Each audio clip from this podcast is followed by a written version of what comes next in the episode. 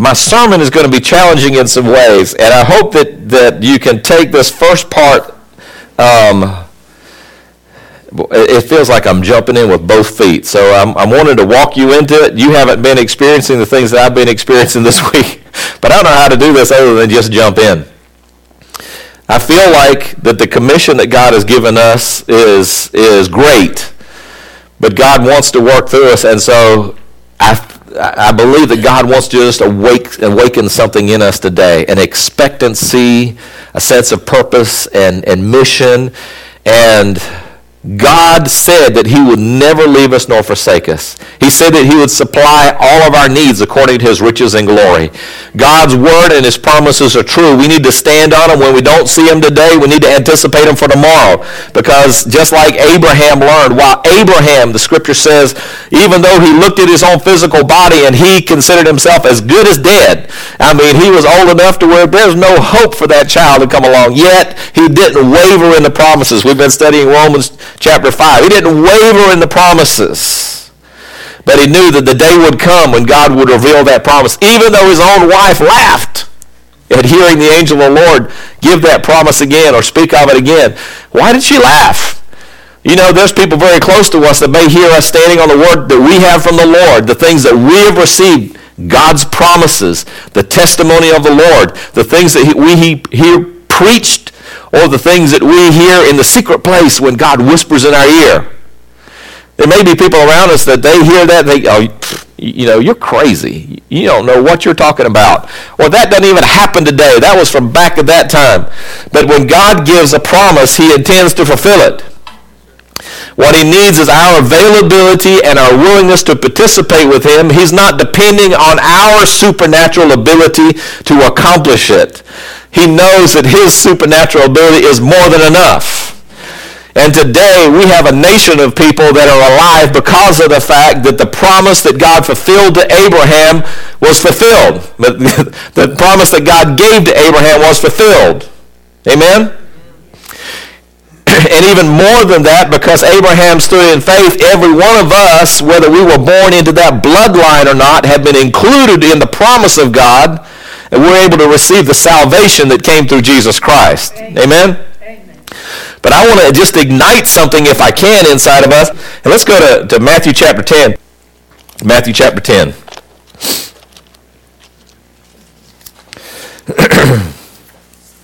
Matthew chapter 10, we've spoken of briefly before. I'm going to retrieve my bottle of water over here. Have y'all ever tried Fiji water? uh, when I was working down in Florida one time, I had, the, had been invited to go over to Fiji. And so I thought, well, since I haven't been yet, but I thought, well, since I've been invited to Fiji, I might as well try out their water. That's expensive water. Um, so I bought a bottle of water, and I like the bottle, uh, not necessarily because it's got a flower on it, but more the shape. And I kept going to the water fountain and filling that bottle of water up in the water fountain. And uh, before long, I had people in the workplace where I was saying, do you like that Fiji water? I said, well, I think it's great. They didn't know I was getting it from the water fountain. But I want you to know within about two weeks, about a third of the people in that office were drinking Fiji water. And they were buying it from the store. but I had a different source. you have to be careful. You may just have the ability to influence people. Oh, thank you, honey. Cecile went and got me a bottle of water. Thank you. Um, but anyhow, that was really aside. The Lord help us tap into the source. Amen. Um, I, am just trying to make that spiritual. That wasn't really spiritual. In John, I mean, so Matthew chapter 10, verse 1, Jesus called his 12 disciples together and gave them authority to cast out evil spirits and to heal every kind of disease and illness. Then it goes through and gives the listing of the names of the disciples. Okay? Then in verse 5, we come down and it says, Jesus went, sent out the 12 with these instructions. Don't go to the Gentiles or the Samaritans. There was a time when the provision and the promise of God was not readily available to people who were outside of God's chosen people, the Israelites. I thank the Lord we don't live in that period of time today. Even at that time, we can see in Jesus' ministry that Jesus said, you know, this is the children's bread. But when someone came in faith, when a mother came in faith and said, yes, but even the dogs get eat the crumbs that fall from the table, Jesus wasn't holding back. He was just testing her faith. Matter of fact, you can even see in Jesus' journey that he went up into the areas of Tyre, into other areas, and he set the demon-possessed person free in, in the one place, in the Gadarenes, and then he went to the other place, and he ministered in, in places outside of Israel. But um, at this point, he was not sending his disciples outside of, of the house of Israel. He says, don't go to the Gentiles or the Samaritans, but only to the people of Israel, God's lost sheep. Interesting, it says lost sheep. It doesn't say they were a sheep. They had a need. Verse 7 Go and announce to them that the kingdom of God is near. Heal the sick, raise the dead, cure those with leprosy, and cast out demons. Give as freely as you have received. Give as freely as you have received. Anybody here received a blessing from the Lord? there's some things that I, I, want to do today that need to be interactive, and, uh, and it's not going to get crazy or anything like that. But can we just have a, a raise of. Uh, this may be a little little uh, sensitive to some people, but I mean, has anybody here ever been physically healed? A physical, measurable healing. You've had a leg grow out. You've had a touch in your body when you were sick. You you you you were able to definitively know that God healed you in some kind of way. Look at the hands around you.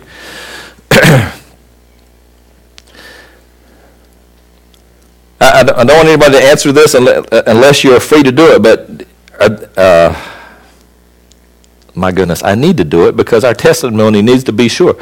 Anybody struggled with with um, I'm going to say a chemical dependency, and God delivered you from that? There's hands. Um, anybody, anybody, I mean, uh, I'm not going to go any further with it. I just want to say there are multiplied ways manifest just right here in this place where God has shown his power and his goodness to us. He's set us free. He's taken us from a hard, dark place. It may have been depression. It may have been bulimia or anorexia. It may have been we had just lost a loved one or we were in a severely dark place or a hard place. It may have been that we went through the brokenness of divorce. It may have been that, that we suffered loss in some kind of way. It may have been that we went through financial desperation. I know a lot of people have been through that before, but you've been through financial desperation. But yet God made a way. What you thought was going to be the only day became a yesterday because God gave you a new tomorrow. All of us, I believe in some kind of way, at least most of us that I know here in this place have had that experience where God took you through something and brought you out the other side of it so that you're able to celebrate. But you know, the testimony, the scripture talks about in, in Malachi that there, that there is a rejoicing in heaven, that there's a record made in heaven when the people of God speak about what God has done for them. And we rejoice about what God does, and, and heaven makes a record of it. And uh, it's important for us to tell the story about what God's done for our life, not only so that we remember it. Lord knows I've forgotten so many things that God's done for me. Anybody else there? There have been so many things that I've prayed about and God has answered, and I just move on and forget about what, what happened. I may tell somebody for a few days or something like that, but then I just, that record is lost in my memory, and every once in a while God will revisit something to me, and I'm like, Lord, I, I forgot about that. Thank you for bringing that to my remembrance. But here, God is challenging the people of uh, uh, his, his disciples. He said, he said uh, I specifically want to go back to verse 7 Go and announce to them that the kingdom of heaven is near. What does that mean? May things be done on earth the way that they're done in heaven. May things be done according to God's will here on earth, the same way it's done in heaven. There, God has come near to us. God has brought hope. God has brought deliverance. God has brought salvation. And along with it, the kingdom of heaven is putting back into order in the earth the way things should be according to God's plan in heaven. He says, heal the sick, raise the dead, cure those with leprosy, and cast out demons. Freely you have received, some scripture says, and freely give. I'm in the New Living Translation. It says, give just as freely as you have received. Give just as freely as you. What have you received? Give it. We give hope by telling the story. We can pray for people and see people set free. But isn't it interesting in this passage that Jesus says, heal the sick? Now, we could probably go there in that if we see somebody that's sick, we would be willing to lay hands on them and, and, and pray for them, or at least I'll be praying for you, you know. I, I mean, how many of us would really stop? We really ought to, but just stop and pray for the person right then. Pray for God to bring healing to them. Pray for deliverance for them. Pray for them to be set free. The next part may be just a little bit more challenging. He said, raise the dead.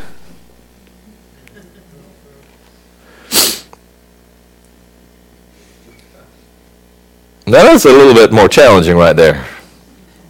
I don't know why, but it, it, it sticks in our minds. I, am I'm, I'm going to expand this to you in just a little bit.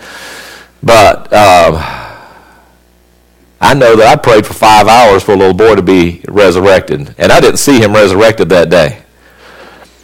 But there was a fervency in my prayer. I don't think I've ever prayed nor been so emotionally and physically and spiritually touched than that day. I sat there holding that little boy's little little was he five years old? Something like that, holding that little boy's feet in the, at the hospital after the mama had already left, but the dad had said, don't let him go until I get there. Don't let him go until I get there. Don't leave my son. I, want to bring him back. You know, his dad was standing in faith. He was in it. This was in Tampa, and his dad was up up north somewhere, Des Moines, Iowa, or something like that, and he wanted to fly back home. And I sat in that room with that little boy. I want to tell you, I wanted to see that child get up off of that bed. I've never been so moved for a long time after that, and I'm talking months after that. When I saw a little child's feet, it just tore me up on the inside. I would just weep because I prayed so fervently. I don't, you know, that's with God. I did what I was instructed to do, and I prayed, but I didn't see him raised from the dead. I want to just, I want to, to speak to you about something about I believe God wants us to raise the dead. The dead may not simply be what we think the dead are. There's, if y'all, can y'all excuse me from getting, for getting, I'm going to get earthy just a little bit many years ago, I just had a friend of mine that I know for a long time who was a judge who passed away. Great influence on my life. He was an amazing guy. Barry Logston, I'll mention his name. He was up there in Newport News. Powerfully impacted many, many, many lives for the Lord. Um, and Barry really had an impact on my life. One of the negative things, I don't know if I'll say negative, not so spiritual, let's put it like that, things that, that Barry introduced me to was a, a movie that was from a long time ago. Um, from Monty, Monty Python called The Holy Grail. That was in my younger and foolish days. But there was a scene in that movie that that where it was uh, supposedly, and, and you know, it's not really a funny thing, but where they are they're reenacting like a scene from the plague where literally, you know, the plague was a terrible thing that hit Europe and people were having, there were thousands and hundreds of thousands of people have died. But they were having to literally bring out their the, the dead and put them on the carts and just take them out of the town. And there, there's a person that was going out crying that says, bring out your dead, bring out your dead. It was such a common thing that people were just putting the dead people on, on the carts like that. And I know it sounds foolish and trivial and everything, but when I was preparing and praying about the sermon, I just kept hearing a ring in my spirit saying, bring out your dead, bring out your dead. And I, know that sounds even harsh and, difficult to say. I'm, I'm trying to, I'm being apologetic about it, except that I believe that there's people in our lives, in our own households, there's people that we're coming in contact with every day in the world that from all visible, all physical or emotional standpoint, the majority of the world has already written them off and said, look, there's no hope for them. They're dead. They're spiritually dead. They will never come back. They're never going to be redeemed from this. They're never going to be they're never going to be free from this thing. So they are as good as dead. But in this situation, this passage is ringing true to me, and God says, go out there and heal. Go out there and heal. Go out there and raise the dead. Bring them back to life. It may look from all natural perspective that there is no hope, They have fallen too many times. They've gone to rehab too many times. They've been through too much physical adversity. Their body cannot recover. They cannot get free from the chemical addiction. They're going through the same cycle of, of, of theft and going back into incarceration. But God says, raise the dead. And what is impossible with man is not impossible with God. Amen? Can we turn to Let's go to, to uh, I, I want to go to Mark chapter 5.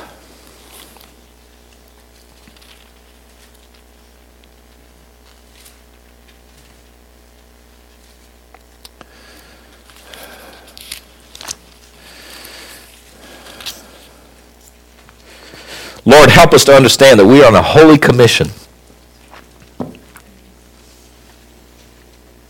The people that come across our path that are in that place of despair and death and loss, that they're separated from you, God, that we've got a holy commission, dear Lord, to bring them into the kingdom of God, to bring light into their darkness. Verse 22 of chapter 5 of Mark says, then the leader of the local synagogue, then a leader of the local synagogue whose name was Jairus arrived. Now understand his position. He's the leader of a local synagogue. He's prominent. Whatever he does is being scrutinized by the people that are leaders in that synagogue. All the religious people of that town are going to be noting what this guy does.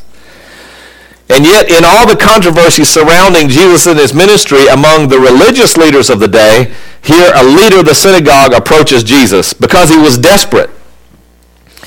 He said, look at verse 23, pleading fervently with him, pleading fervently with Jesus. My little daughter is dying, he said. Please come and lay your hands on her and heal her so she can live. And it says that Jesus went with him. But in the midst of the story about Jesus going to, to heal and restore his daughter, Jairus' daughter is at the point of death. And while Jesus is on the way to go and minister to the need, someone with another need interrupts the journey. And the lady who had had the issue of blood for many, many years, who had, was standing in faith, reached out and touched the hem of his garment. And God healed her. But then we return back to the story about Jairus or Jairus' daughter in verse 35. And it said, and while he was still speaking to her, the lady who had been healed, messengers arrived from the home of Jairus, the leader of the synagogue. And they told him, your daughter's dead. There's no use troubling the master anymore. There's no use troubling the teacher now or the rabbi. Your daughter's dead. It's, it's over with. There's no more hope. Says Jesus overheard them and said to Jairus, Don't be afraid. Just have faith. We've got to, with spiritual eyes, be able to see what beyond is what is physically factual. We've got to, with spiritual eyes, be able to see what is beyond the testimony of time. We've got to, with, with spiritual eyes, be able to see what is beyond experience, what has been the, the repetition of experience in people's lives, and be able, be able to see with eyes of faith what God can do. But God. Don't be afraid, just have faith, he said. Verse 37, then Jesus stopped the crowd, and he wouldn't let anyone go in with him except Peter, James, and John, the brothers of James, of John, brother of James. When they came to the house of the synagogue leader, Jesus saw such commotion and weeping and wailing, he went inside and asked, Why all this commotion and weeping? The child isn't dead, she's only asleep. You know, it's very easy when you're in the midst of that situation, especially when it's touching a family member, that, that you can get so wrapped up in the emotion of what's going on. You need someone to be able to stand in faith for you. You need someone to be able to stand in faith for you. Someone needs to be there to strengthen you when, when you are so struck emotionally like that. Somebody needs to be there to stand in faith, to be able to speak the word of the Lord to you, to be able to lift you up and encourage you eh, when you're going through a hard time. As the body of Christ, we're called to be able to be there for one another. I thank the Lord for, for those of you when people here are suffering in some kind of way that you rally around and you support and you strengthen. We need to be able to be there for our brothers and sisters. Our, our, our, physical being, our emotional being is weighed heavy on by a lot of different things, and we need the support of our brethren. That's why God made us family together. We stand together, and we encourage one another when we're going through hard, hard days. But God gives us strength. Jesus said, the child isn't dead, she's only asleep. What's all the commotion? In the sense the crowd, here again we have somebody laughing at that message of faith. Sarah laughed.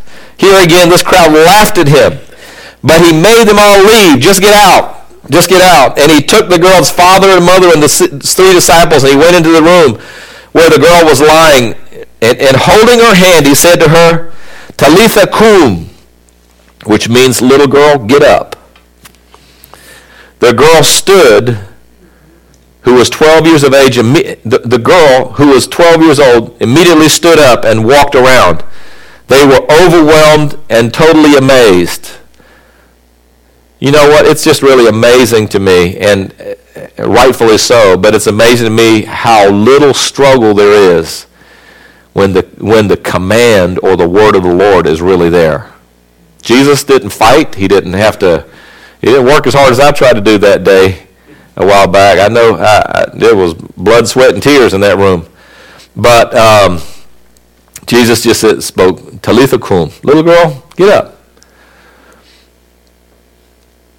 There was a scripture that I read the other day in in uh, in the Bible where I, I believe it was in, in Mark also, but where somebody talked about their son uh, being demon possessed, and Jesus said, "Just go, your son is set free." Jesus didn't have to go there. And then the demon left that person because Jesus spoke a word and that person was set free. This same passage we're looking at right here where Jesus said, little girl, get up. Jesus resurrected the dead. Jesus had to push away all the people that didn't believe. But he went in and with a word from heaven, he spoke and the little girl was set free. That's repeated in Matthew 11 and also Luke chapter 7. I'm, I'm sorry. That's Matthew 9 and, and Luke 15. I, I glanced over another note. There's another passage. Here in this place, you had somebody reaching out to the Lord. This, this, this Jairus, the synagogue leader, he came to Jesus, believing in faith that God could do it. But there's another passage over in Luke chapter 7. Let's turn there real quickly.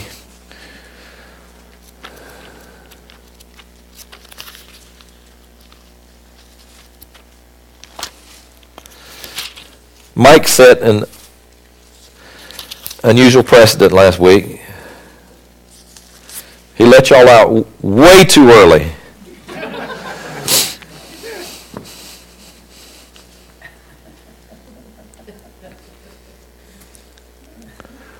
Luke chapter 7, and let's turn to verse 15.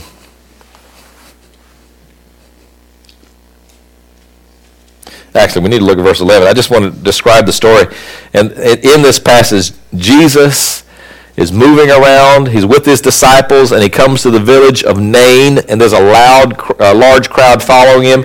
And in the midst of that, that um, journey with Jesus, and all these people following him, a funeral procession procession comes around as Jesus is approaching the village. And there was a young man who had died, but it was a widow's only son. And again, in this scenario, there's a different different background to this, and the reason why this stood out to me in this passage, there was a scenario where there was no father calling out and asking for help. There was no mother in this case. This widow woman, she was caught up in the grief. She wasn't crying out for Jesus to heal her son. She may not have even known about Jesus or known that Jesus was there. A lot of times we talk about, you know, it's people's faith. It takes someone's someone's faith or someone's faith around them. Here, it's just an act of God supernaturally moving in. And uh, Jesus in verse 13, when the Lord saw her, his heart overflowed with compassion. He said, don't cry. Here it's a funeral procession for her only son. She's being left destitute. No son. And Jesus says, don't cry. His heavenly perspective of the situation had to supersede the emotional perspective that she had. He had to be able to breathe life into her loss. Don't cry, he said. Then he walked over to the coffin and he touched it, and the bearers stopped. I bet there are a lot of people saying, Who do you think you are? Why are you doing this to her? Why are you trying to give her hope when her son's already dead? There were probably a lot of questions going through people's minds, but Jesus stopped the funeral procession and said, Young man, he said, I tell you, get up. Then the dead boy sat up and began to talk, and Jesus gave him back to his mother. Verse 16 is interesting, the response of the crowd. Great fear swept through the crowd, and they praised God. But it was fear. But they got close, but they missed it. A mighty prophet has risen among us. They didn't know that the Son of, Son of God was walking with them. That's the widow of Nain. God resurrected the dead. There's another um, I'm not going to go through everything that's here. I just want to say this: that let's let's go to uh, Matthew chapter chapter 11. I know that there's some things that I'm wanting to put into our spirits as a body. This may not be as polished as it, it could have been, but I'm not always that polished anyhow. Let's look at this testimony about Jesus' ministry. Jesus speaking about his own ministry in Matthew chapter 11. And this is duplicated in, in other passages as well. But Jesus is giving this testimony. When John the Baptist's disciples came to Jesus they wanted to know, Are you really the one that we're looking for? Are you really the Messiah? Jesus gave them this response. He told them, Go back to John and tell them what you have heard and seen.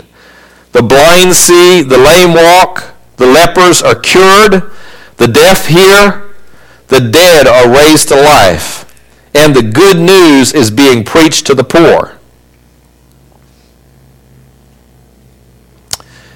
And tell him, God blesses those who do not turn away because of me, or those who are not offended because of me. Those who are not willing, are not going to be offended because of me. But here again, the testimony of Jesus' ministry is that people were healed, people were set free, people were brought back to life, and the good news of the kingdom was preached. That characterized Jesus' ministry.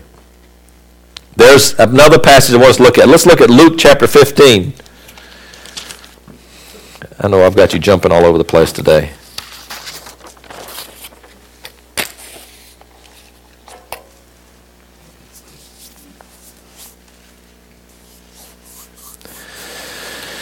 Are you there, Luke chapter 15?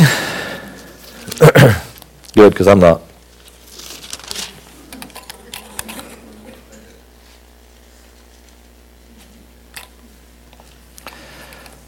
I'm having a hard time finding my. Luke 15, 24. It's down at the bottom of my page. I moved my pages. and beginning with verse, verse uh, this is the, the story of the prodigal son. Been a few of us who've been in that position of being the prodigal, and God brought us back. but I love what, what the father says here. Doesn't matter how far you've fallen away from the Lord. It doesn't matter how far you've run. It doesn't matter what you've been through. Here, this prodigal had taken his inheritance. He had squandered his inheritance on, on riotous living, done all kinds of things he shouldn't have done, had all kinds of good reason to be able to look down on himself and feel like he's nothing. I'm no good just to be a, a servant in my father's house. But at least the servants in my father's house have food to eat. I'm, they won't have to eat hog slop. Now, the Bible doesn't say hog slop. But here in eastern North Carolina, we know what hogs, well, maybe we don't know what hog slop anymore, but that was the leftovers and everything that they threw to the hog, hog pen. That's what they used to call it around here.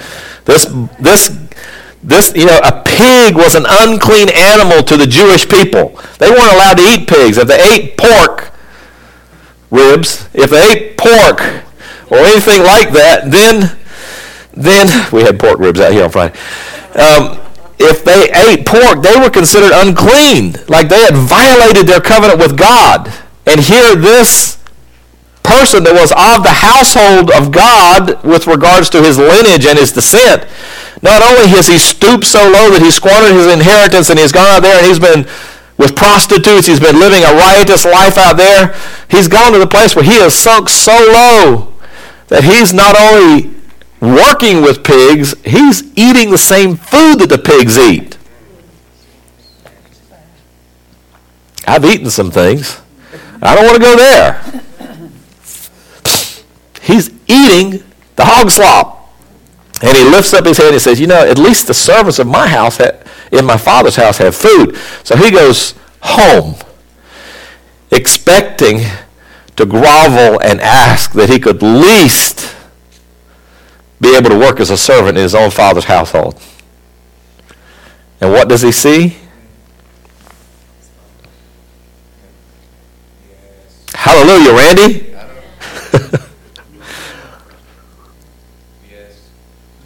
Okay, people of God, anybody ever walk with God and known God and then just completely messed up? And you found yourself in that place where you realize I'm I'm a child of the king and here I am eating the hog slop. How did I ever fall? How did I ever stumble away? How did I ever get in this place?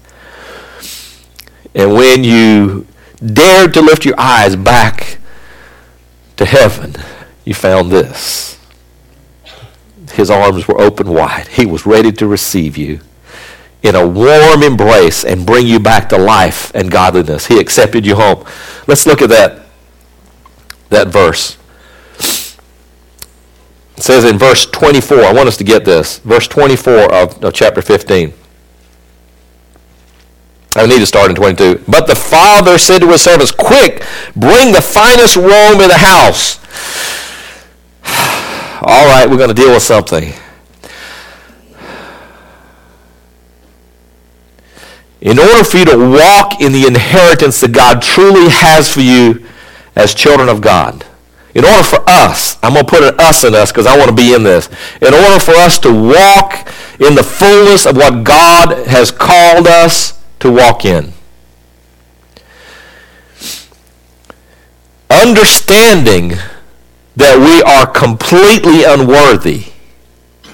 We've got to get past our unworthiness and get into the acceptance into the household of God. We have been called children of the Most High God. To those who believe, gave you the right to be called the children or the sons and daughters of God. But as long as the enemy can keep that heavy pigsty mentality on us and make us feel like that we have fallen too low and we're way too unworthy to ever merit God's favor, His grace, or to be able to receive the empowerment to do the work of the Lord because we are not worthy of His grace. The enemy will stifle what God wants to accomplish through us. Other people's opinion, our opinion of ourselves. So, who are we to judge another man's servant? Even if we're judging ourselves. We are not our own, we're His. And if God says we're worthy, then we need to just be worthy. As long as we feel like we're not worthy to be in his household, we won't function in his household. As long as we think that we're not worthy to do the works of the Lord because we have not been redeemed, do we think that the blood of Jesus was not powerful enough to cover our sin? Do we think that somehow that we have got to get ourselves clean enough for God to be able to work through us?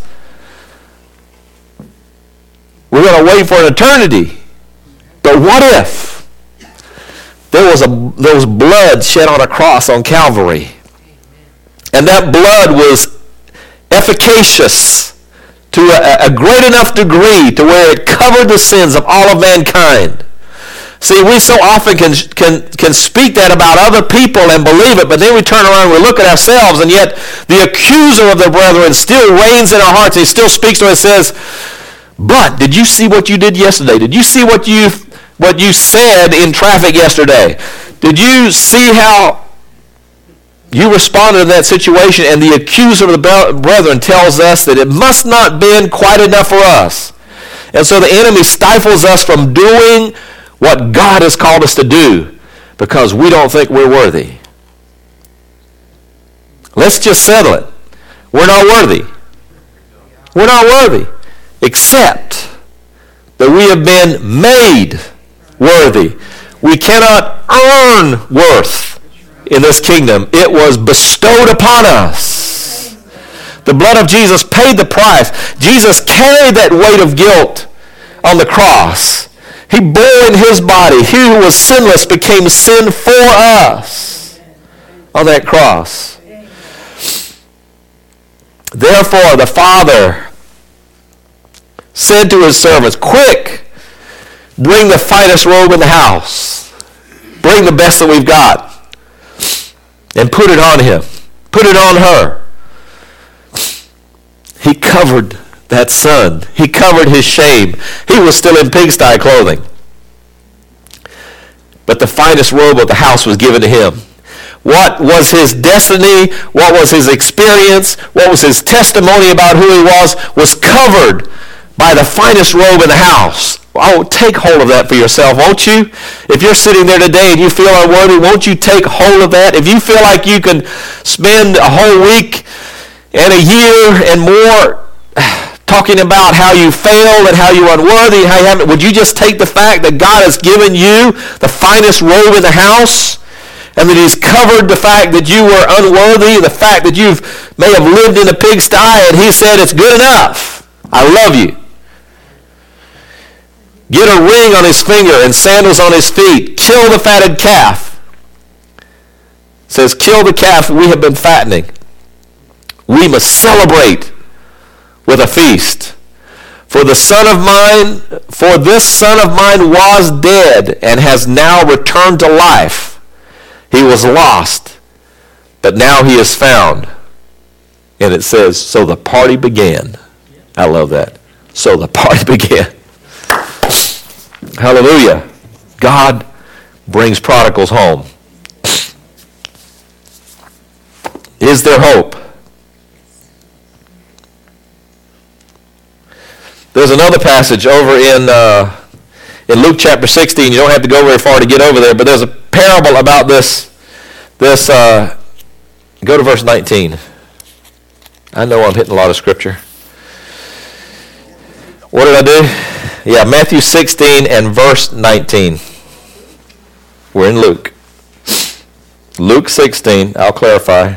Verse 19. If ever I mess up like that, would you just help me out? I don't mind your help, okay? Still said, we got you. I get excited up here. The page gets fuzzy, and it has nothing to do with my glasses. The glasses are working just fine. I just get excited. And I'm not going to read through this passage. I just want to touch one thing.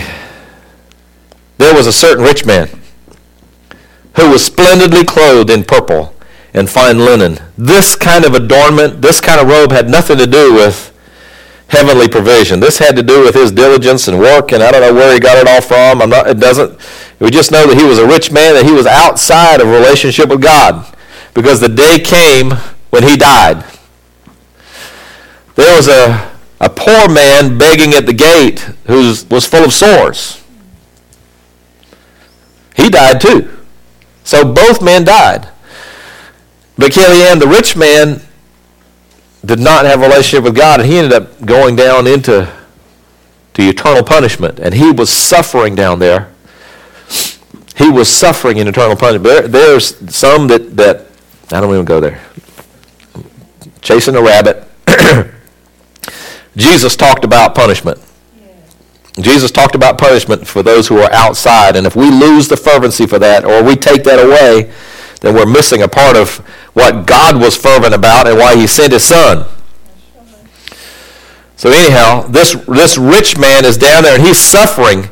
And he looks across at this time. This is a this is a, a, a time before Jesus had gone to the cross. So there wasn't the, the rich man, the, the the poor man Lazarus. I mean not Lazarus. The poor man was sitting there. It was Lazarus. Was over there in um, in Abraham's bosom, it said it was like a resting place for the, the, the righteous dead before Jesus had gone to the cross and, and paid the price for sin. But they were over there. They were, they were not fully ascended into, the, into heaven or the kingdom of God. They were over there in a, in, a, in a holding place. But they were not in the place of punishment where, where the wicked had gone. And here this man's down there suffering, and he looks across and he sees Lazarus, the poor man who may have suffered in life, but now he was in a place of blessing and a place where he was able to fellowship with the Lord. And it says that that rich man looked over there, and, and look at, at verse 24. The rich man shouted, Father Abraham, have pity. Send Lazarus over here to dip the tip of his finger in water and just touch that drop of water to my tongue. He's in such torment. He's in such a, a difficult place. Just he could just, if he could just dip his finger in just a little bit of that water and just cool my tongue. I'm in anguish in these flames. You go through this passage, you find out that, that there was not hope for that man because he'd already passed from this life into eternity. And that, that Lazarus was not able to go and even put a drop of water on his tongue. But in that desperate place where that rich man was, it would have been he didn't cry out for everything that, that he could have had on the other side. He was just looking for some kind of relief. He was in a place of death and destruction and torment. And all he wanted was just a drop of, of, of water to, to soothe his tongue.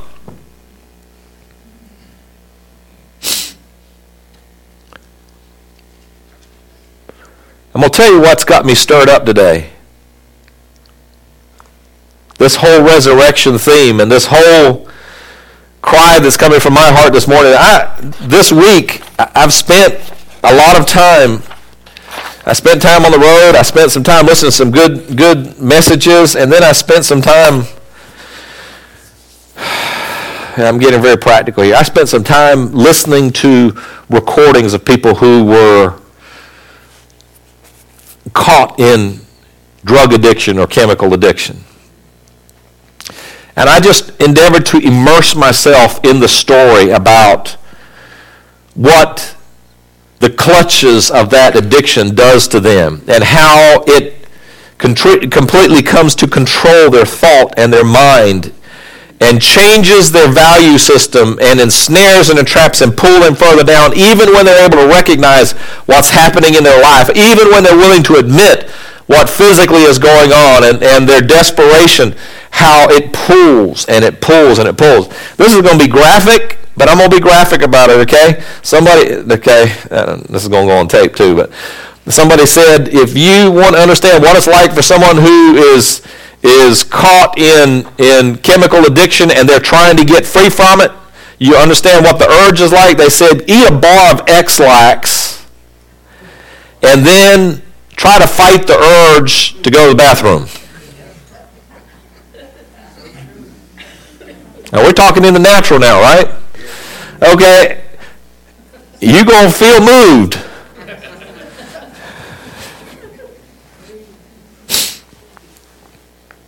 But I sat and I've got an article right here, Access NC data. Here's a state of county health report for Wilson County. Here's another one, Community Health Needs Assessment for Wilson County, North Carolina. I read these three reports to try to get an idea about where we are as a community.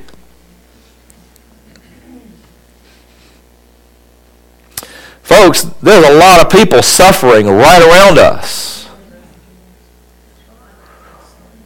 We've got a river of life flowing through us. And we've got a community all around us that's saying, can somebody just stick their finger in that river and give me a drop? I just need a drop. We who've experienced the life-giving breath of Jesus in our own lives. And we've seen the goodness. We've seen his healing. We've experienced his healing. We've heard the stories about what God can do. And there's people out there right around us that are lost. I tell you what, my heart has been breaking. Yesterday, I so I felt so undone. I'm like, Lord, what do we do? How do we do it? I, I, I, recognize the need for a supernatural move of God because we can't do it in our own flesh. Walking up to someone and patting them on the back is not going to get somebody set free. We've got to have a move of God in our hearts and our lives. Are we willing as the people of God? It's one thing to know about the promise and the provision of God. It's one thing to know about what God can do, and it's one thing to experience ourselves, but are we willing to share, Heidi, with the people that are around us that are so desperate?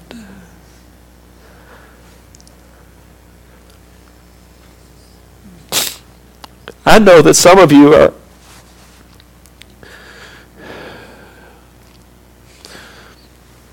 Your lives have been impacted by people, and it's hard for there to be chemical addiction or for there to be a harmful, a harmful attitude or for there to be, you know, this report talked about the opioid addiction. It talked about a lot of different enslavements that there are. There, there's people that are suffering with, with pregnancies out of wedlock and people that are caught in um, believe it or not, our, our, our HIV infection rate is lower than the state average, but our, our, uh, but our AIDS average is higher. I don't know how that works. The AIDS is actually higher than the HIV infection. But it gave through statistical reports about the needs that are here in this community. And some of you I know have, have gotten to the place of desperation where you've been so worn out, wrung out, so tired of fighting the battle, so, so tired of bearing the burden of having someone near you that's caught in death in one of these forms.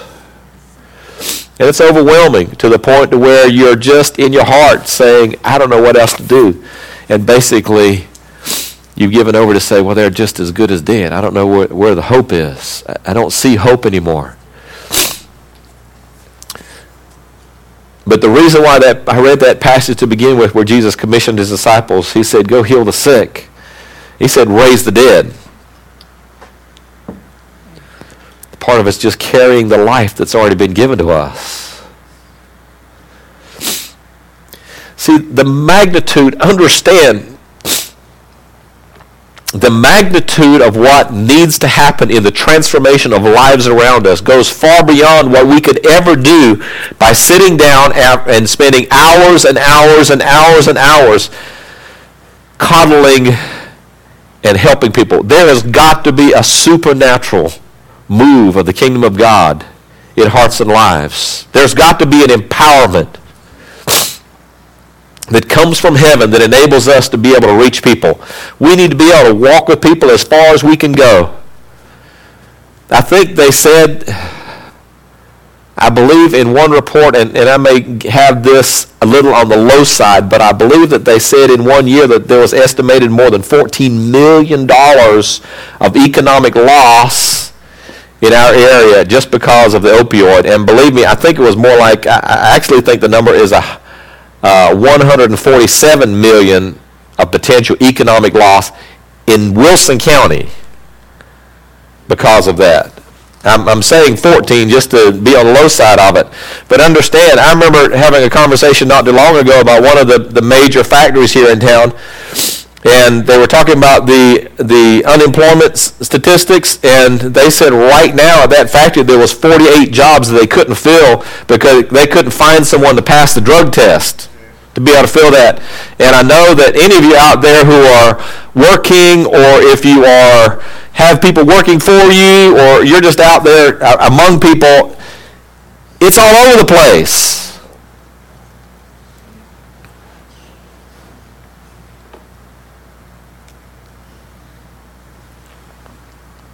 And I'm reminded of Ezekiel chapter 37 where God picked up Ezekiel and he took, took him into that valley and all there was was just dry bones all over the place. It's easy to look at our community, and in some places, in some areas, and let, believe me, it is across the economic spectrum of our town. I know it's at the higher echelons, and it's people that are out there on the street struggling. It's in, in the prostitution and, and all over all, all over our community. It touches every area of our society. It, it was mind-boggling. I don't even understand the statistic, but it said, I don't understand how they were measuring it. They, they said that that um, per hundred people. I don't understand how this works. They said per hundred people that there were had been 90 unless people were receiving more than, than one prescription, it can't even work, but they said there were 90 prescriptions for opioids um, uh, given out per 100 people. So some people must have been receiving more than one prescription for the opioids. But let me tell you, and it's all over the news right now, but, but the opioid crisis is huge. It's hugely addictive. And, and I'm not, don't have blinders on to say that there's probably people that are right here in this place that that you may be doing your best to be free from that, but, but you may be struggling with it too. It's addictive, okay? But Ezekiel found himself out there in the middle of that valley of dry bones, and I don't know about you, I would not take comfort by having to stand in the middle of a valley of dry bones, especially human bones. I wouldn't want to be in a valley of animal bones. But to look around, okay, let's be real. You're talking about teeth and skulls and bones and toe bones and finger bones and leg bones and arm bones, shoulder bones, rib bones. I mean, just a valley of bones. What calamity has happened in this place that all these bones are there?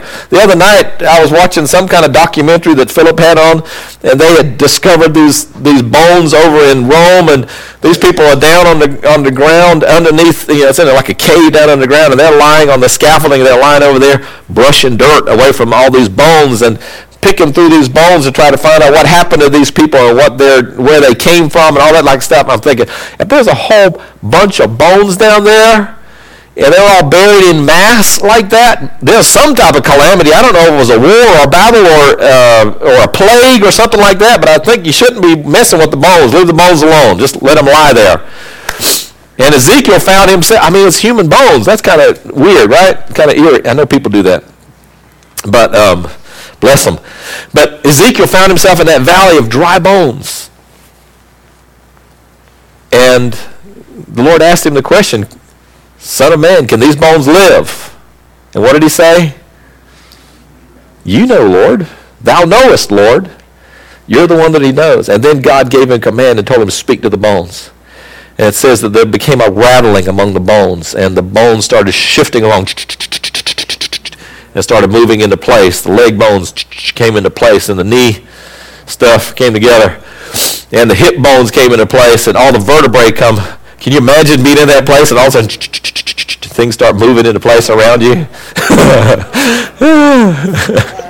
Exit stage, yeah start moving into place. And then it says that there was a connective tissue. The, the sinew and the tendons and the muscles started to grow around those bones. Can you imagine that visual of seeing that happening in front of you? And then all of a sudden there became a skin that started to form over the, that, that muscle and, and um, over the muscle. And everything, the human form was completely there. But in the midst of all of that, the human form was completely there, but there was no breath of life. And he had to to call out, and God breathed on the bones. And those dry bones, dead, lost, hopeless, no, no sense of life in them at all, all of a sudden they raised up to become a mighty army.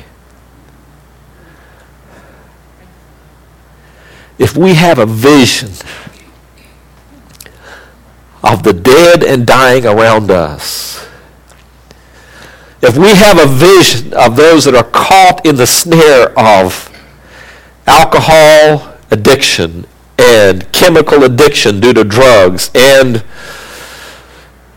in so many ways the ensnarement of prostitution and, and the prejudice that's in our area and if we're if we're seeing those that are oh my goodness there's so many different areas. People that are struggling with with physical health needs of people that are struggling. I, I, think the Wilson County rate for obesity is way above the state and the national average. We're at 37%. People who are struggling because they can't overcome the physical and, and the, the, the habit patterns that's putting them in a place of, of ailment. If, if, If we have a vision of the bones, can it be a heavenly vision where God not only sees the death and the dying and the destruction, but can we get a heavenly vision and say, I see a mighty army here? I see an opportunity for the kingdom of God to manifest and resurrect and restore and bring people back to life. Can we speak life? Lay hands on the sick that they may recover and raise the dead. Those that everybody says is hopeless, they will never overcome that. They've been that way their whole life. They are so immersed in that. You see the destruction they're wreaking upon their family. It would be better for them to just go on. Can we have a heavenly vision? Are we willing to put ourselves there and say, I will take that drop of water. I will. Jesus already bridged the gap for them, but somebody's got to tell the message. Somebody's got to deliver the word. I'm praying for God to move mightily in our community, not just through our church, but I'm praying for God to cause a rallying cry to go through the body of Christ in this area. Who, those people? But they're never doing anything. What kind of vision do we have? Let's raise our vision. Come on, people. It's the church of Jesus Christ. Until we're one, we're never really fulfilling what God called us to do.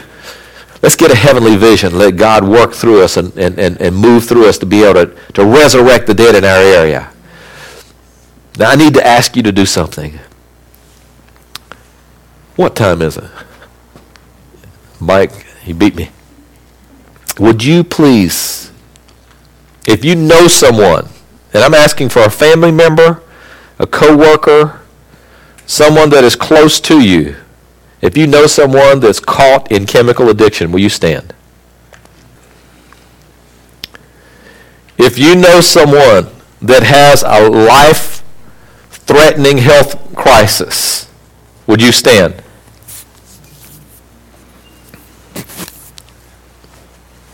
If you know someone who's struggling with, with depression and potentially their life could be in danger, would you stand?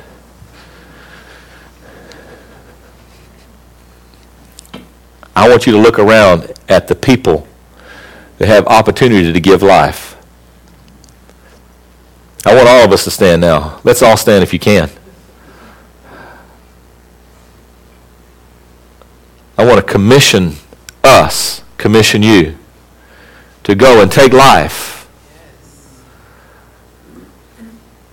There's a supernatural infusion of the Spirit of God right now. Hallelujah, Jesus. Would you open your heart to receive from the Lord right now? Look, I was so undone yesterday, I could tell you, I don't know how all of this is supposed to come about other than the fact there's just a cry in my heart saying, God, teach me. I, I need to do whatever it is you need to do, but I know there's a work that's got to be done. And folks, if God put them within an arm reach of us, look for hope. Where is it? Who's going to be the one to carry that drop of water to them? Who's going to give just infuse them with the fact that there's more. There's an opportunity for something to change here. I know for some of you this is very personal because we're talking about this, we're talking about your household or even possibly your life. I'm going to tell you that he's the giver of life. He said, I am the resurrection and the life. And even though everybody else is saying, well, they're good as dead, I'm going to tell you it isn't over. It is not over.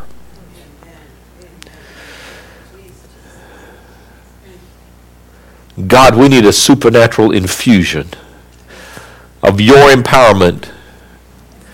Holy Spirit, would you come work through us? Carol, will you come forward, please? I need, yes, would you please come forward? We need to pray for her.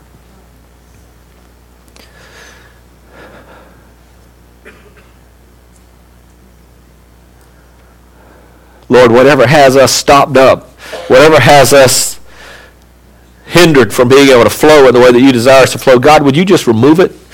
Would you remove it, your God? Whether it's a mindset, your God, or a habit pattern that, that we disqualify ourselves because of, and we say we can't do it because we've got that going on in our life. Whatever it is, Lord, it needs to be gone. God, there's lives hanging in the balance today. There's people that today that could be gone from this earth, that they could step into eternity without hope And God, they just need a drop of that water that we've been, we've been sometimes taking for granted, your Lord. We leave some of it left in the cup when we had it to drink all the way down. God, I pray for a supernatural anointing, dear God. Number one, Lord, open our eyes, dear God, so that we can look beyond the enemy and see the opportunity, dear God, and how heaven's host is waiting to do battle on your behalf, dear God, to set people free. Lord, you're more than enough, dear God. You can, you've set the captives free. Lord, there's testimonies right here in this room of how you deliver people from addiction, dear God, and how you draw people back from the brink and how people almost lost their lives, dear God, because of the adversity they were going through and the depression that they were suffering from. But Lord, you brought hope and you restored. God, this testimony right here in this room that you're God the healer. God, I pray that you would release that healing anointing to us and through us, dear God, into our community. Bring life, dear God. Let there be life in Jesus' name. Let there be life in Jesus' name. Lord, Lord, we're calling people to salvation. We're calling people to deliverance today, God. We're calling co-workers and employees and bosses, dear God, and, and family members, dear Lord, and friends that have been ensnared and the enemy is, they may not be gone yet, but all that's happening is the enemy is dragging them down. It's just a moment in time, just, just a few more days or just a few more weeks or maybe even years, but, but the process has begun and the enemy is intending to steal their life and take them away into eternity lost. But you intend for them to have life. But God, you're depending on us. So God, here we are. I want you to pray. We're going to pray for Carol right here, but I want you to pray concerning your situation. Would you pray concerning your loved one? Would you cons- pray concerning your friend or your family member or your coworker? Would you pray for them? And let God pierce your heart and cause there to be a holy desperation to see something change in their circumstance. Don't give them up as dead. Don't give them up as gone. Don't give them up as hopeless. We know what God could do. Hallelujah, Jesus.